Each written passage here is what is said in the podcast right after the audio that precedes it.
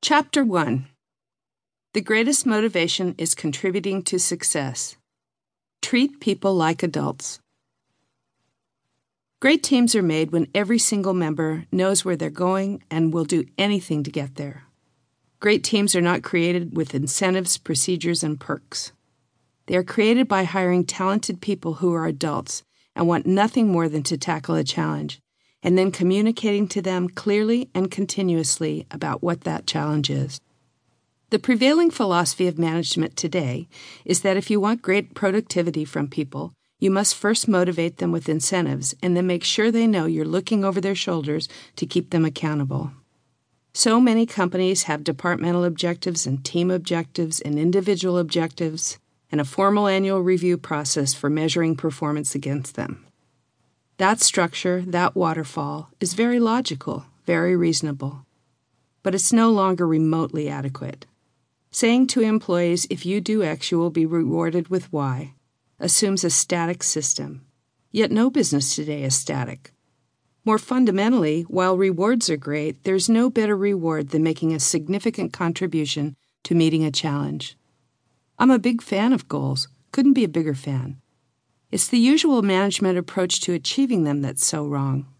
Typically, the timeframes we set and the complexity of the structure created for leading teams and monitoring results make achieving goals harder than it needs to be.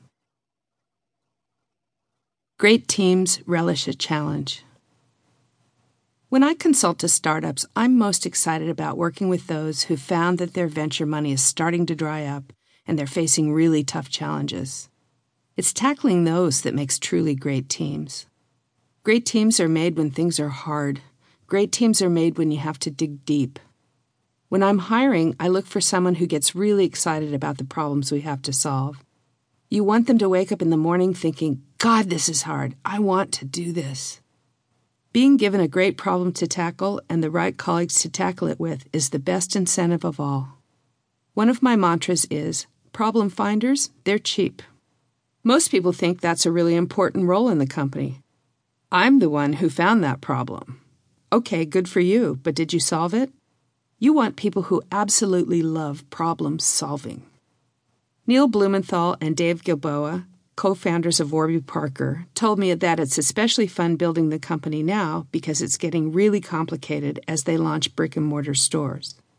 They've got to integrate the experience of the stores with the experience of the online service, and that's a real challenge. No wonder the brand is so successful. Some leaders might opt to coast on the growth already achieved, but they're thrilled to be facing even harder problems. Ask any very successful person what their fondest memories of their career are, and they will inevitably tell you about an early period of struggle or some remarkably difficult challenge they had to overcome. I had a great conversation about this with Tom Willerer, a former VP of Product Innovation at Netflix. He's moved over to Coursera, the innovative online education provider, as the Chief Product Officer. When I asked him what he's loved about helping build a company, he lit up, launching into a story about the seemingly impossible feat his team had pulled off. At the start of the fiscal year, the executive team had determined that the company had to double its revenue by the end of the year. He and the product team decided they'd meet the goal by launching 50 new courses by that September, which he described as a Hail Mary pass.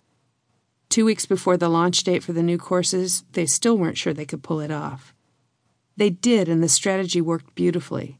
They saw an immediate hockey stick uptick in earnings. Tom told me he joined a company that he wasn't even sure would exist in five years because of the hunger to climb a mountain. He said, I feel sometimes like I'm going to lose a limb doing this, but it'll be worth it because I'm doing something important and adding something to the world, and that is what drives people.